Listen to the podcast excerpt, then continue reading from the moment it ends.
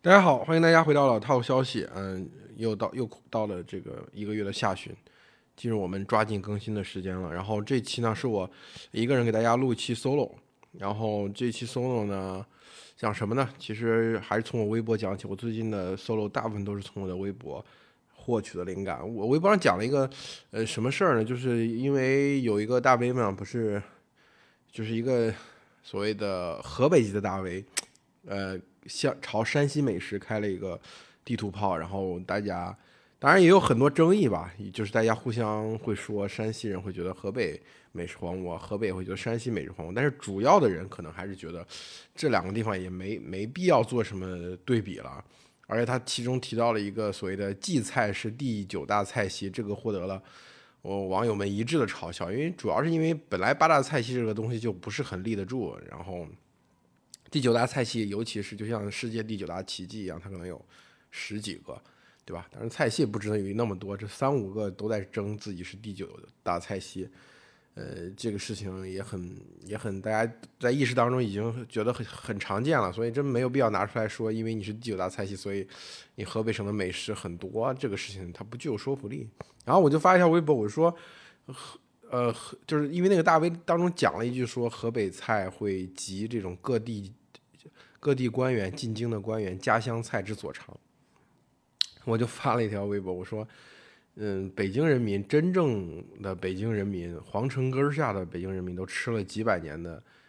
呃盐卤的这种下水，就是大家呃很多南方人到了北京吐槽所谓北京的美食，什么卤煮啊之类的，都是。很多人觉得难以下咽，味道也很奇怪的东西，它其实都是用这些下水，就是这些不是很正经的肉，呃，然后去替代蛋白质，然后用它的这个咸和卤压住这个本身的肉的腥味儿，呃，所以就是你可以想象，在就对河北人民来说，为了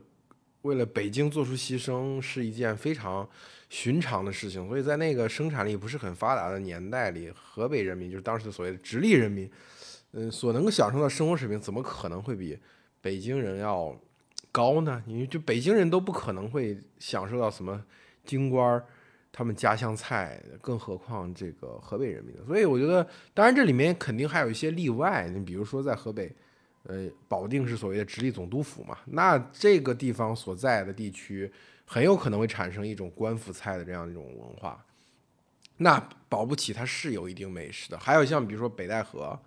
这个地方，因为靠着海，它也可能会产生一种美食文化。我后来又在一条微博当中补充了一下，说你要说美食的话，中国的美食真的是非常明显的三个系统，一个系统就是遍布全国的官府菜，它其实是它跟各地官员的走马上任，因为中国的是一套流官系统嘛，就是就到一定级别之后就是。所谓官是官，吏是吏，对吧？这个县呃县令七品县令，他是从外面都调过来的，很少。一般来说会采取这种家乡的回避制度，就是你不会在你的家乡做地方官，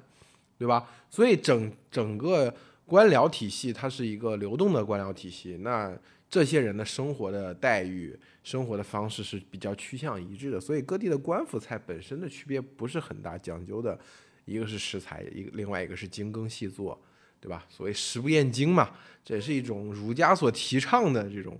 呃，这个君子之风。所以跟意识形态也是合的，一一个是跟他们所处的社会地位，另外一个是跟嗯这个意识形态都是合的。所以这这是一套系统。另外一套系统呢，就是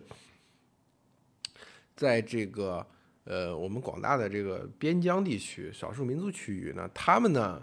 呃，因为它不受这个中央王朝的的某些物资控制的限制，因为比如说中国的历代的王朝可能都会搞一些啊，当然明朝是个例外，呃，就是都会搞一些类似盐铁专卖的这种事情。那盐铁专卖之后呢，可能对于呃一个是它物流系统本身不发达，对于一些偏远地区的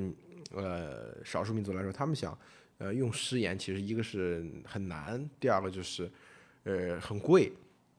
所以他们就会用一些替代性的材料，再加上本地的一些获取蛋白质的方式。就他们那边，比如说你像西南地区也好，还西北地区也好，它不可能像中原地区那么种粮食，所以它它其实都是要用蛋白质去代替主粮的。但是就这种用用用这个所谓的调料，特殊因地制宜的调料代替食盐，然后用所在地的可能获取的蛋白质代替主粮这种方式。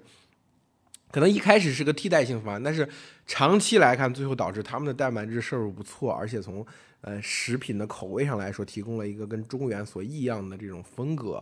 对，这其实是对他们来说是很好。所以大家很多人爱吃川菜，对吧？就使用辣椒这个习惯其实并不长久，并不长远。辣椒这个事情一开始它是它并不是作为食用品出现的，甚至某种意义上它只是一种所谓装饰品，对吧？发现辣椒能吃这个事情，主要是为了代替盐。这是一条系统，对吧？那第三条系统呢，可能就是因为有了近代的贸易之后，有水陆交通，所以在水陆交通汇聚的地方，所形成了物资的相对充裕。那这个时候呢，就会产生呃我们所近熟悉的各种各样的美食。这种美食呢，就相比官府菜就更像美食了。一个就是它制作的流程会简单，会快速一些，对吧？那另外一点呢，就是它呈现了一种融合的特征。所以这个是比较我们切近我们今天所理解的美食。所以这三条系统，第三条系统当然主要出现在我刚才说水陆交通，其实最重要的其实是运河，因为这其实跟帝国的这个经济模式是有关。帝国是靠它的政治中心在北京，而它的经济中心是在江南，所以就导致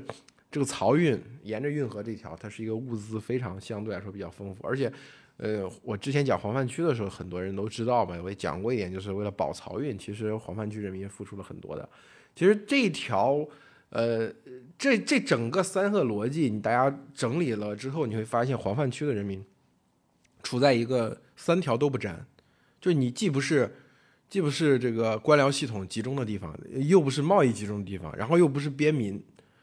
这其实我在微博里说过，这跟高考很像。就比如说高考，你说有这种政治政治权力集中的地方，比如首都的地方，它是有一定的自留地的，因为高考压力会小一些，对不对？然后你是这种经济贸易呃发达地区，人均收入比较高的地方，它有一些替代性的方案，比如说我送孩子去出国，对吧？呃，我可能会搞一些高考移民或者 whatever 这种东西，它就是能够去稀释它这个考试的压力。然后呃，少数民族地区边远的地区，它可能会有一些有一些这个叫什么，就是照顾名额。对吧？压力也相对不是那么大。如果你呃所谓中原地区的人士或者黄湾区这种高考压力非常大的人，你要被发现去呃那种地方去考试，你可能会受到政治上的惩处。比如最近之前那个衡水中学的那个，所以你会发现美食和高考这个东西很像。那两个完全其实完全不搭界的东西，为什么会产生在分布上产生这种一致性呢？其实本质上来讲，就是我说的，它背后都是政治，就是美食也是政治。对吧？教育也是政治，它教育它从来不是教育，它其实是个选拔。那选拔就跟政治和资源的分配高度相关，而美食一样啊，就是长期中国人处在一种所谓的，呃，营养和蛋白质摄入严重不足的这种状况之下，那这个时候去分配口粮、分配蛋白质、分配美食这个事情，天然也是跟政治高度相关的。所以我其实我在后面的微博当中就加上一句，作为就是以个人经历来讲，我说。呃，如果是对河南大多数地区来说，其实美食这个事情嘛，它就是逃荒饭，就是所谓河南美食。你会发现它有很多共通性，一个就是所谓用这种呃所谓辛辣的调料把这个汤熬得很热，大锅饭，然后去你喝完之后身上能够保暖，其实这就是逃荒饭。这是河南人在躲避灾荒当中它形成的一种习惯。还有一些比如说用野菜去代替主粮，对吧？野菜去代替部分主粮。这这个其实黄泛区共有的什么半呃半年糠菜半年粮，这是讲这个改革开放之前，就是包产到户之前的状态。其实封建社会也是这样的，就是你主粮食不足的时候，你就得用野菜这种东西，对吧？你看河南很多地方都有那种呃野菜裹面去蒸的这种方式，它其实就是因为你主粮都蛋白质就不提了，就是蛋白质就不用想，就是主粮都会出现不足的情况，那你用什么去替代？对吧？所以河南美食，你想来想去，其实就是就是呃高碳水加一点点油脂，对吧？然后用野野菜会去替代主粮，然后就是这辛辣调料去呃去去做的一种这种热汤，那基本上就是这几种，对吧？就是黄泛区的人民在在讲美食这个问题的时候，他通常会面对的就是一种祖先的缺位嘛，就好像我们这儿没有美食。然后你细究下去，它就是一种祖先的痛苦，或者或者或者说是或者是祖先所受到的这种一种伤害吧。那其实是很难面对的，就是所以我有的时候就是觉得，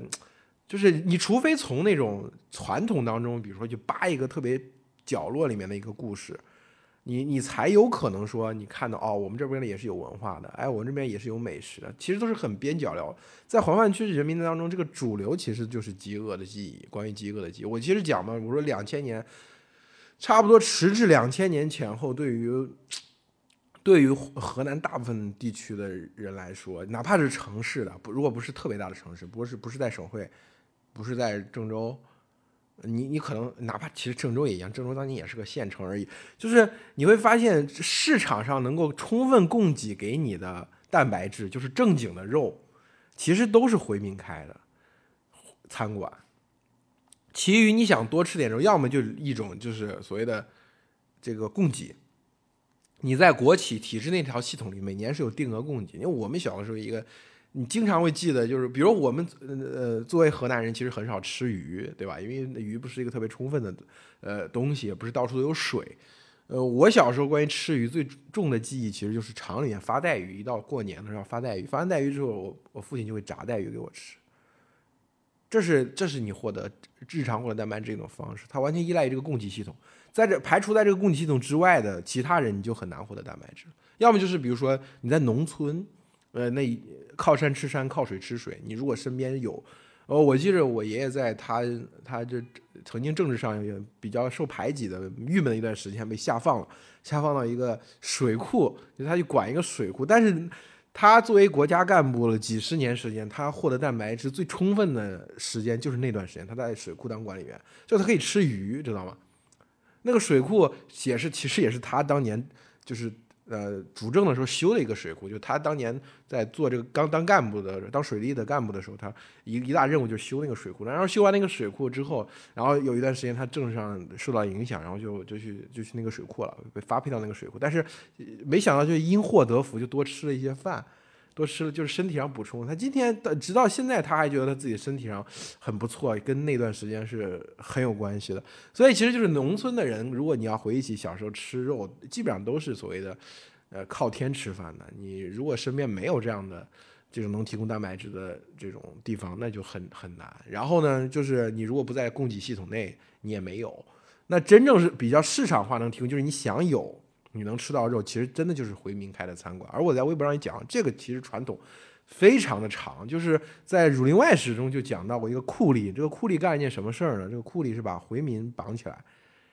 这个因为他们杀了耕杀了这个牛。杀牛食用，就是按照正常的道理来说，就是回民是允许他们杀牛食用，而汉民是不允许的。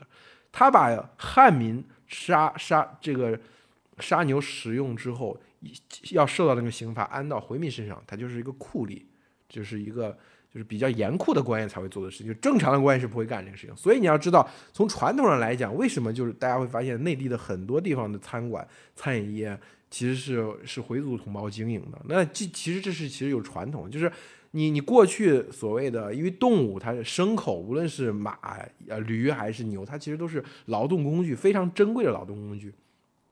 当有这个珍贵的劳动工具之后，你要轻易的杀掉它、吃掉它，那官府是肯定要就跟破坏机器，今天你谁去破坏生产工具一样，它是要受到处罚啊刑罚的处罚的。但是因为呃，来自于所谓的北方内亚草原的这些少数民族呢，那他们长期来形成的就是吃肉，所以说就就相对来说，你要尊重他们这个习惯呢，他们就可以杀一些动物去吃。那到今天为止，在很多地方，比如说呃一些少数民族同胞聚集区，它还有定额，比如每年要给他们发多少斤牛羊肉，对吧？这个牛羊肉是有补贴的。其实这个习惯可以说是一个数百年，它不是一个中国今天。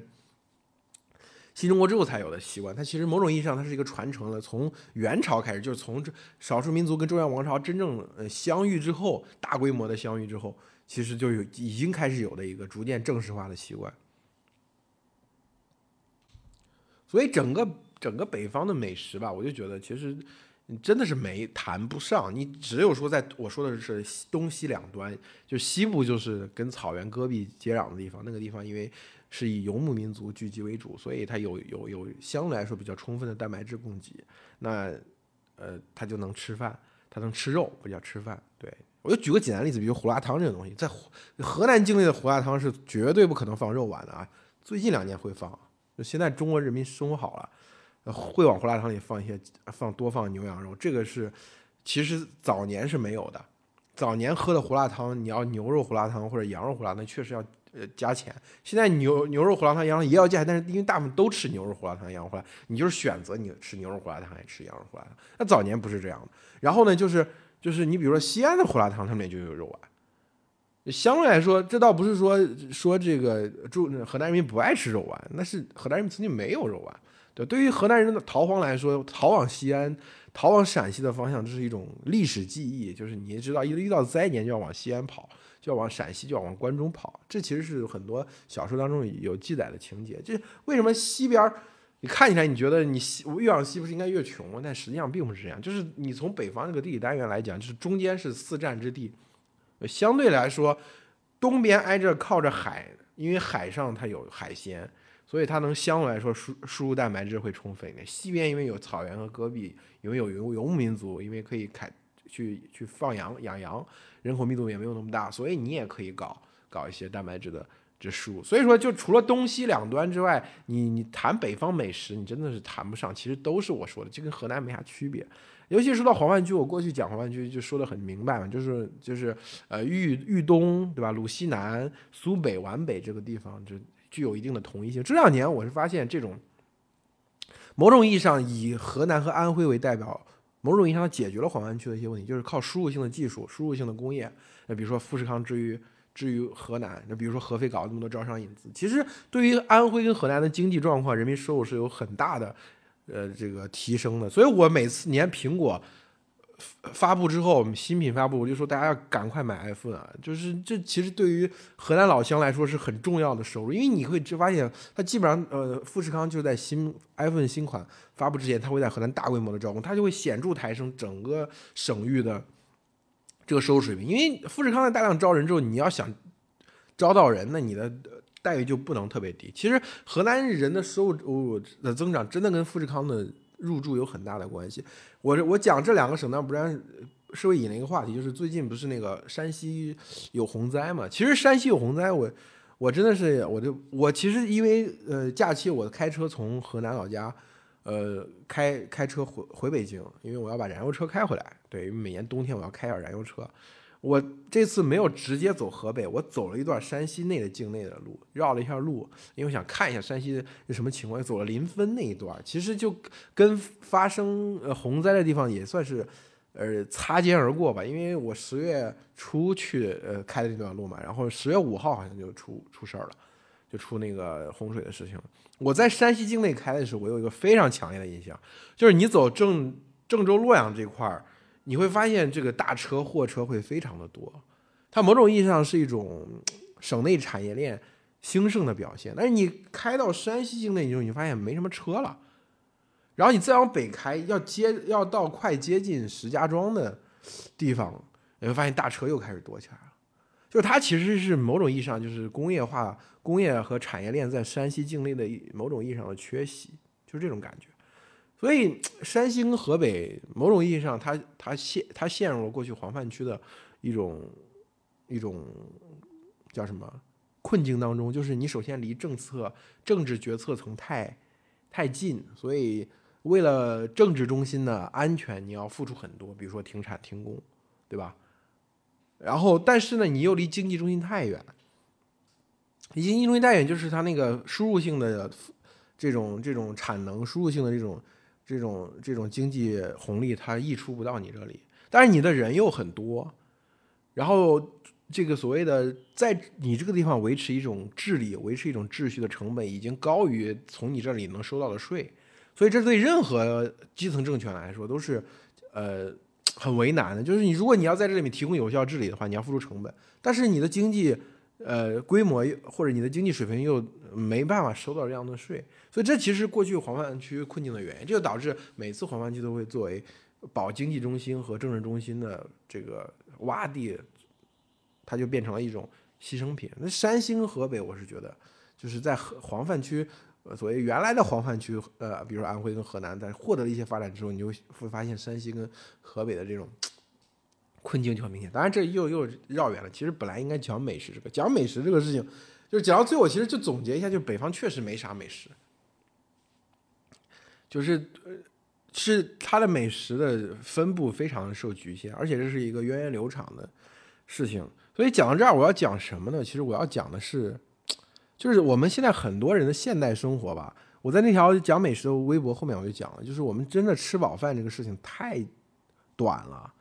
就是吃饱，我我我里面讲了一句说，这个呃，大量的食用蛋白质在九十年代的时候依然是所谓的厂矿。就体制内单位的一种特权，对吧？就是一靠供给、靠分配，然后呢，你国企呢、单位呢、机关呢，你相对来说能够保证比较充足啊。先注意是比较充足的蛋白质，就是有肉蛋奶这些东西，当然也不是完全管够。真正意义上，大家能吃饱，就是无限制的食用蛋白质。像西方人呢，你想吃到你吃到，无非就是你稍微多付点经济成本，你能负担得起，对吧？不像买房子一样那么高不可攀。就是无非就是你会心疼一下，但是你能买得起。我想想，可能很有可能就是最近十年才有的事情。我在那条微博下面有很多人就在下面回，有有河南的老乡回说他真正吃饱是二零一二年之后去大学读书之后的事儿，有的说是说是这个自己零五年零六年的时候还是觉还是还是觉得会饿，想吃什么东西吃不到，巴拉巴拉巴拉之类。所以我觉得肯定就是中国人吃饱饭这个事情肯定是加入大中国加入 WTO 之后才有的事情。大量的摄入蛋白质这个事情，我估计应该到两千零八年之后了。所以，就是我们的现代生活，就是某意义上，你你去理解现代化到底是什么？当然，现代化有一个，就是我自己的大概的想法。第一个，它有一个所谓的绝对指标，对吧？那绝对指标就是说，你至少人在这样的环境下，你要有一些最基本的物质层面的保证，你才可以称得上现代化。当然，共产主义不是是土豆烧牛肉，不是说只有一两项这种这种这种。这种东西你就是一个现代化国家了，但是它是一个基础。我刚才讲黄泛区是这样，有的人呃江浙的同学可能可能会觉得呃有点天方夜谭什么巴拉巴拉这，但是你要知道，哪怕是江浙地区，就是所谓的中国在封建社会当中生产力最发达的这个地区啊，它在明清时期为了维持自己的生活水平，其实是有非常非常普遍的杀婴现象，尤其是女婴。为什么？就是。就是因为土地的承载能力，人口太多了，以至于超过了土地承承载能力。那在这种情况下，你其实哪怕是所谓的封建社会当中生产力最好、拥有比较雄厚的手工业基础，甚至于有些有些历史学家喜欢说那个地方已经有资本主义萌芽了，巴拉巴拉巴拉，就是他所他他所能够获得的物质保障也是非常微薄的，跟同时代的西方比就很难。就是最近我我在讲，我还有一次讲微博是讲个开倒车这个事情嘛。其实讲到最近，嗯，德克萨斯的那个，一个是美国有个心跳法案嘛，就是说关于堕胎这个事情，就是你呃几周之后能够监测到心跳了之后，然后你就不能堕胎了。另外一个是呃，好像是德州出了一个法案，就是你协助人堕胎这个事情是违法的。我当时发了一个微博，说说这个美国真的是这个。这个现代现代的的底子太厚了，他开倒车能开二百多年，可以开到这个他十八世纪就有的一部逃奴法。什么叫逃奴法呢？就是说，呃呃，美国南方的一个奴隶如果逃往北方，逃往北方的过程当中，你北方的这个居民协助这个黑奴逃走，那你也有罪。呃，大家今天听起来这个是不是特别像这个美国的这个呃反堕胎的法案里面？就是如果你是一个司机，或者你是一个什么店的服务人员？那你知知道这个人是个孕妇，她要去堕胎，然后你还给她提供了便利，那你你也你也相当于有罪。这个事情是不是逻辑上很像？所以我就说，美国人开倒车一开可以开二百多年，对吧？但是我们中国人要开二百多年倒车，这个事情太危险。不要说开二百多年倒，开二十年倒车你受不了。我就说了嘛，中国人吃饱饭才二十年，你要开倒车开二十年的话，那你中国人连饭都吃不饱。而且说是，我就这个事情，其实你要说逃奴法案这事情，还有一个事情可以呃联系到一起，就是我我那次也在微博上就写了这个事情，就是说逃奴法案这个东西啊，就是在当时，因为因为很多奴隶向往自由，他就要逃往北方嘛。但是南方的这个，因为美国这个国家立国的时候，它还是有一些宪法层面还是有一些东西，它是一个要脸的嘛。就是虽然他他是口上嘴上一套，身体上又很诚实的去呃蓄奴了。但是他他嘴上去争辩我我为什么还可以蓄奴的时候，南方的奴隶主们他是有这样一个逻辑的，他意思什么？他意思是奴隶在我们这儿他是家人，就是他是我们这个庄园的一部分。我们庄园想要维持比较好的生产，一定会对奴隶好的。他在这儿吃得好，睡得好，对吧？到了北方，到了城市之后，虽然拥有了自由，但是可能会酗酒，有可能会犯罪，其实对他还是不好。哎，这个逻辑是不是特别像今天我们很多？很多这个很多这个政策的发布，有有时候就是觉得，哎呀，比如小孩管不好自己，我要帮帮把小孩管起来，这个逻辑是不是很像？但是精彩的地方不在这里啊，精彩的地方在哪里？精彩的地方在于，你如果把现代化定义为一种，呃，就像我们刚才讲中国的事情是定位一种，比如说蛋白质的摄入量、热量的摄入量的时候，你会发现，这个南方奴隶主的狡辩里面，它有它有有背后有一个事实，就是奴隶主他毕竟当时。视奴隶为财产，那么这种想要扩大自己产业的这种奴隶主呢，他是要保证奴隶的热量的摄摄入，这样才能保证奴隶的劳动生产率，明白这个意思吗？所以从当时那个情况来看，一个身在中国的、身在中国最发达地区的江浙地区的一个平民，和当时在美国的一个奴隶。他们两个之间的热量、蛋白质的摄入量相比，是这个奴隶更高，而且高很多，明白吗？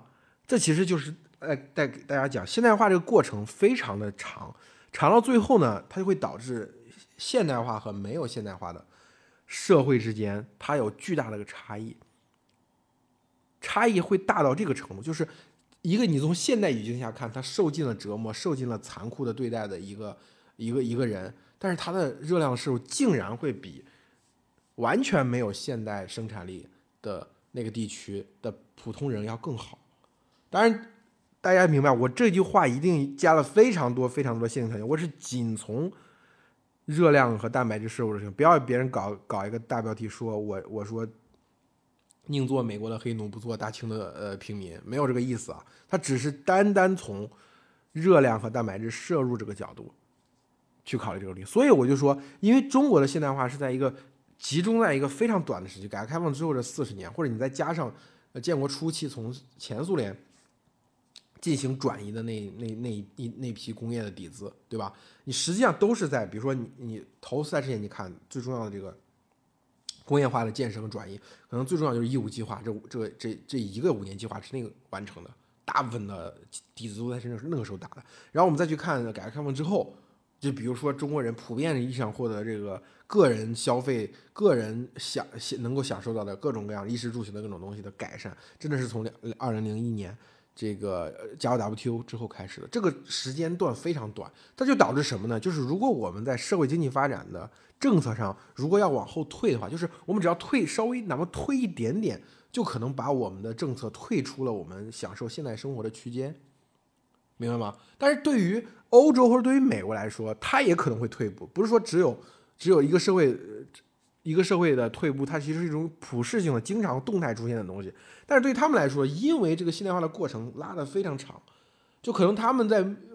进入某种现代化或者近代化的门槛在二百年或者甚至三百年之前，对吧？然后这个过程现代化的过程中绵延这么二三百年，所以它政策上退往后退一点，哪怕退一百年。比如最近大家会发现有些地方的呃欧洲有些地方的保守化，它会经常会退到，比如说能够退到一战前后，因为一战前后给了很多地方所谓公民的那个女性公民的普选权啊、受教育权啊，巴拉巴拉，就是很多所谓今天现代生现现代性的支柱都是在一战前后完成的。所以你会发现，当有些欧洲的国家它开始往后退的话，它可能退到一战前后。但是你要想，它退到一战前后的时候。其实对于这个国家来说，它是这个现代化，比如说退掉了一半，甚至只有三分之一。但是可能对于中国来说，如果说你的政策退掉了，比如说退到三十年前，对不对？这个时候其实是退出了你的现代生活。其实这一点是，哎，我这期特别想讲的，就比如说还还比如说，我说教，当然我们讲吃美食这个东西，它是其中一个例子啊。我再讲一个例子，就是受教育这件事情，就是呃，最近不是有一个非常流传非常广的假新闻，说要提要缩短学制，缩短学制是从十年缩短到，比如说呃呃，就是十二年的整个基础教育，就是我们现在已经熟悉的六年小学，三年的呃高中，三年的初中，一共十二年，说要退回到十年甚至九年，就是说九年义务教育就要接受完全部的基础教育，这个时候小学只保留四年，对吧？还是五年，我也忘了。然后就是另外两高中和初中只有两年，这样加起来就是九年嘛。这个事情它不是天方夜谭，就是你今天看起来就是这一眼就能看出来是个假新闻。当然很多人也看不出来，因为其实为什么？因为这个政策我曾经执行过，就是一直迟到九十年代，我们的基础教育的学制经过了多次的摆动，每一次摆动其实都是想压缩学制。这是在改革开放前、改革开放后都有的。改革开放前是希望农，比如学生能去接受去农村、去这个基层去接受这各种各样的劳动教育和锻炼。那这个时候希望他们在学校里待的时间比较短一些，就不要待的太长，对吧？你上可以去上山下乡。那这个缩短学制，它有这样的动因。但是在比如说七十年代末进入改革开放之后，因为我们中间耽误了十几年，现代化耽误了十几年时间，所以很多政策决策者就很有很有危机感。就包括少年班的出台，也是在这样的危机感中出。出这个同样的政策诉求下出现，就是我们希望快出人才、多出人才，对吧？多快好省的建设社会主义，这个时候就也有压缩学制的。所以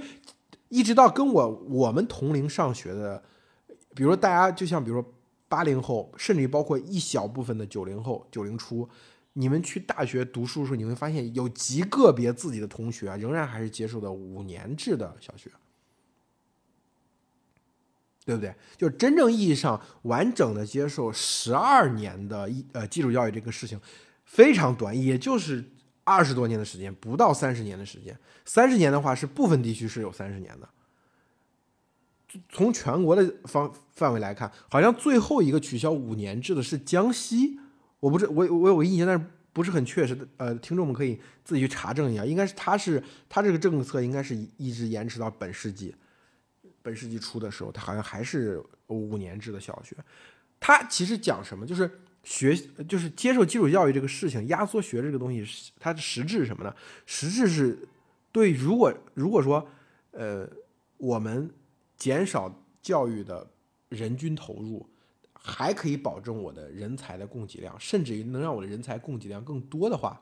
那我就愿意采用压缩学这种方式，而。更长时间的义务教育意味着什么？我有我投入更多的教育资源分配在每个人身上，愿意给多给你一些时间，哪怕你看起来最近，比如说，呃，我不是着急让你小学五年之后就接受一次选拔，对吧？不是呃初中两年之后就是赶紧再让你接受一次选拔，高中之后再让你接受一次选拔，就是我让你完整的接受十二年的教育之后，我们都已经让你把你培养成人之后，我们再去选拔你，它其实有这样一个隐含的意思的。所以大家要知道，十二年的基础教育这个事情是全世界某种意义上普世的，但是在很多时候它是可能会失去的。你再比如说，我们讲最近呃教育领域有一个比较大的事情，就是今年暑假的时候，因为有一些学院变成了有些独立学院的要变成了所谓的职业大学，这就引起了一些学生的反弹。这个其实背后的逻辑是什么呢？就是独立学院过去是什么？过去是当我们的。呃，大学的经费投入不足的时候，那时候希望让一部分人可以通过自筹经费的方式去接受高等教育，对吧？这样这样的话，这个大学能够通过出售这个独立学院的这样一个资格，创办独立学院的资格，也不叫出售吧，因为他要基本上都是要合作办学或者收更多的学费的，就相当于他有这个用这个独立办独立学院的这个资格去充实他的教育经费。而国家丢了一部分的包袱，不用给你财政拨款那么多，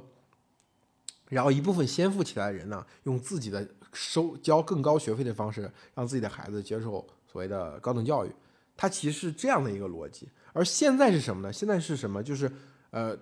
对对于大学的经费已经充足了，但是呢，他不想让这么多人都接受高等教育。因为高等教育某种意义上呢变成了一种内卷，就是你接受高等教育这个事情，就是你还要在高等教育内部再进行分化跟选拔。一部分人大学大家认为是不合格的，或者你的高等教育是打了折扣的，那一部分大家认为是你，比如说你读了双一流、二幺九八五，那这才是正经的高等教育，对不对？所以在这种情况下，他是希望更多人不要接受高等教育，你直接能够进入劳动力市场。呃，之前不是有一个知乎的大 V，他是一个影视行业从业者，他其实讲过，他以台湾举例啊，他讲的什么呢？就是讲台湾当年国立大学非常少，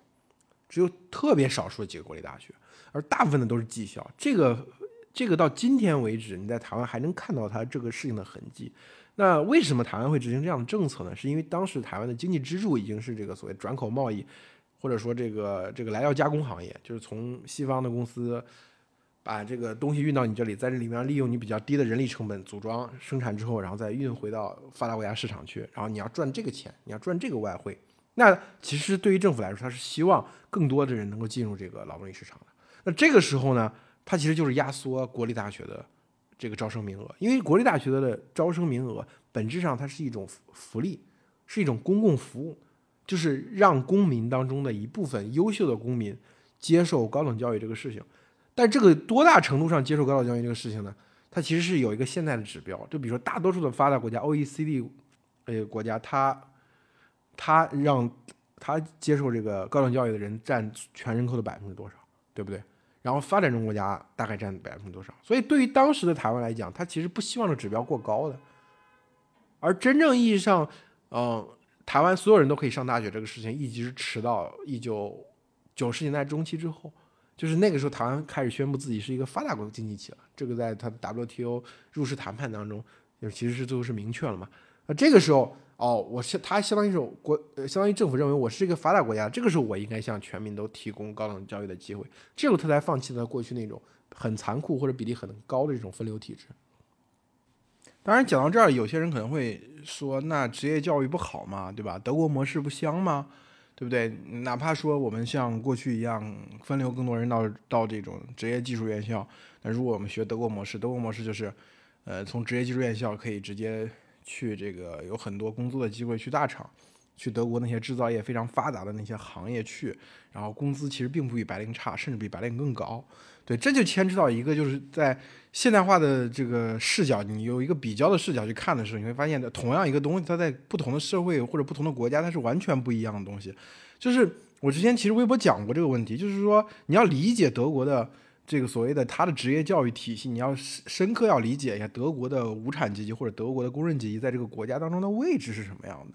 就是这个，其实你如果了解一点国际公寓，你要知道，在早在这个德国作为这种所谓的马克思主义的发源地，我很多时候之前的节目也强调过，你要想理解马克思主义的话，你必须放到德国的政治史和德国的古典哲学中去理解。那德国。作为这个所谓的共产主义运动的发源地，它到一战前后已经基本上建成了一个一个所谓的社会主义的社区。但这个不是说社会主义的社会，而是一个社区，就是在工人密度比较高的社区，它就已经是某种意义上的我们后面理解的社会主义的管理方式。就是这个地方很多的设施是公有的，归这个社区的工人所有，对吧？然后工人具有强大的议价权，他作为一个团体，他具有一个强大的议价权。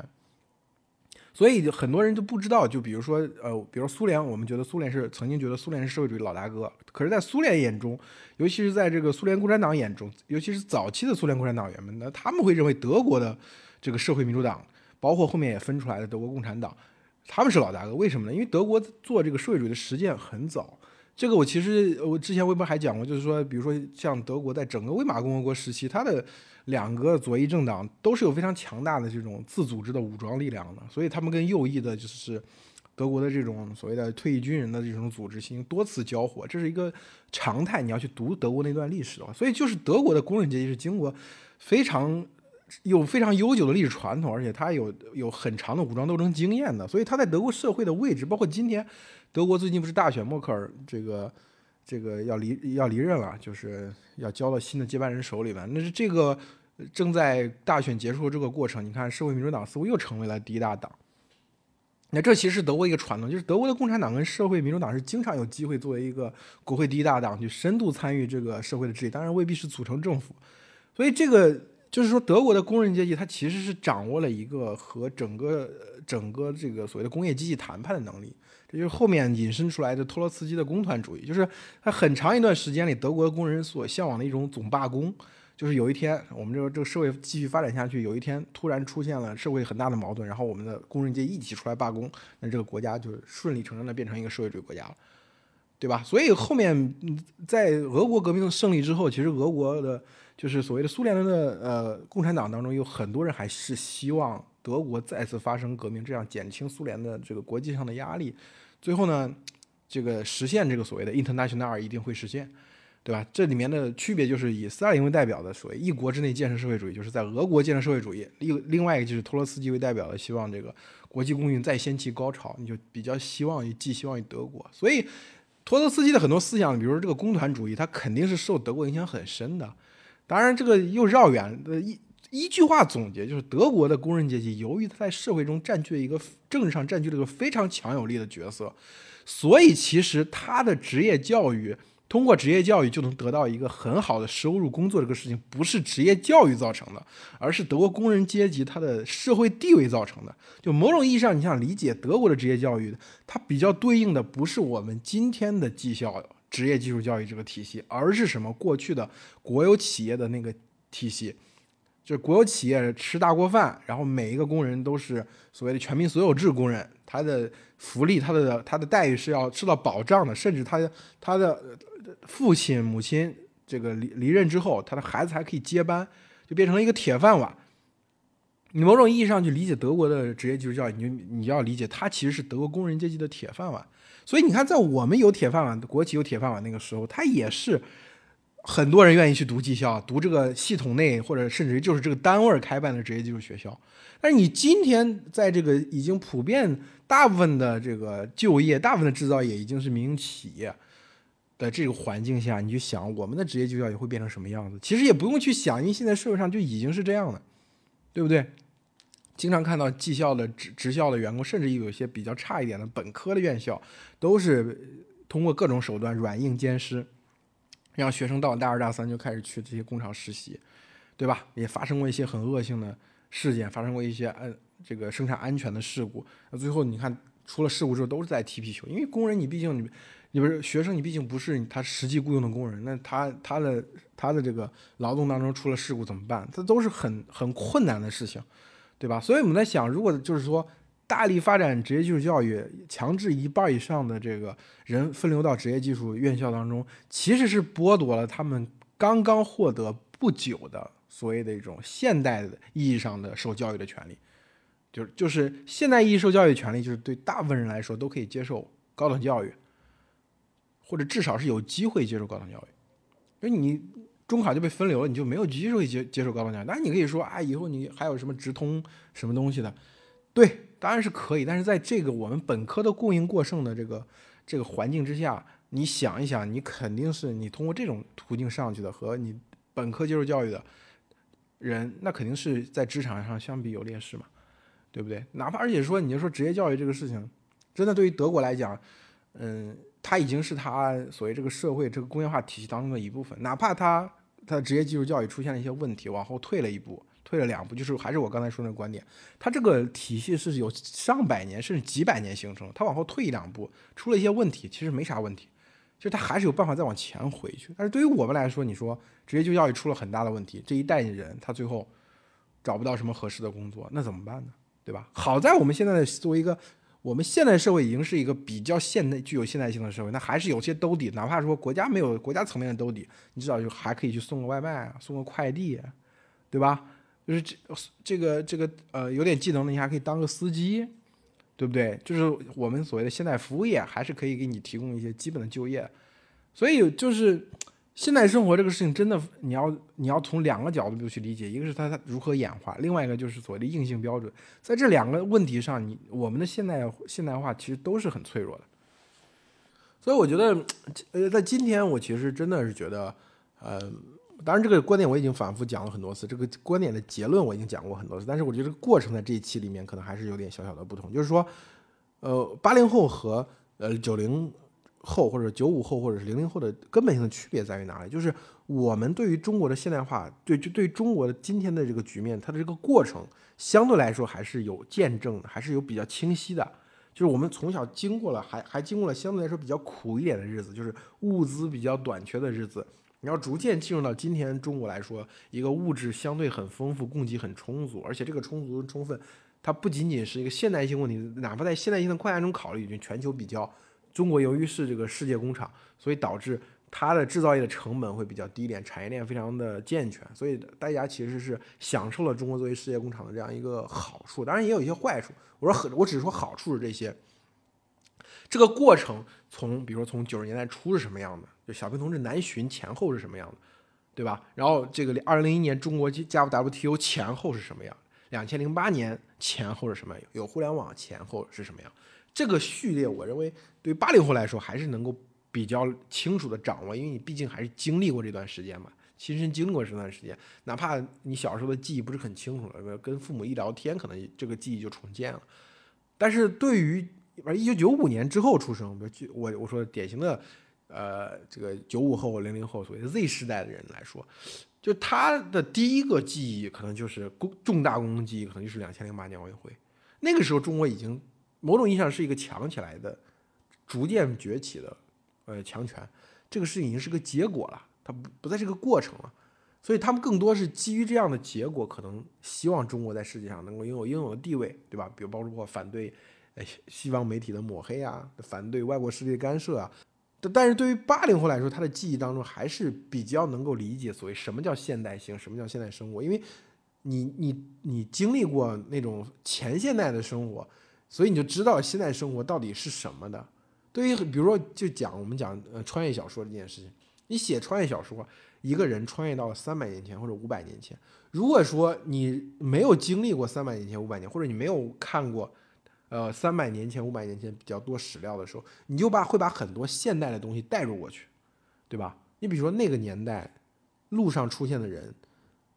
他们的精神面貌怎么样？他们的物质面，他们的这个所谓的物理上的状况怎么样？那个年代，呃，人是不是更容容易得一些流行病？那个现在是不是没有足够的消毒跟卫生措施？这些现代人生活中习以为常的条件，都会被投射到你穿越到过去的那个环境当中。就很多人会。你现在写的拍的穿越剧，写的穿越小说，基本上都不会管这些东西，对吧？只管我怎么谈恋爱，我怎么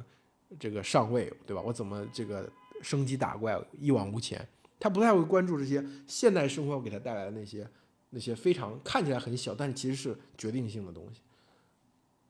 所以我觉得八零后这一点这点视角还是比较难得的。所以我也希望，我是真的觉得八零后应该。呃，承担起更多的社会和历史责任，因为你毕竟要记住这些东西。因为中国的这个呃所谓的写成书面文字的历史和亲历者的历史还是有很大的不同的。因为写史这个事情是比较官方的嘛，官方就是一粗不一细，它会抽象一些东西，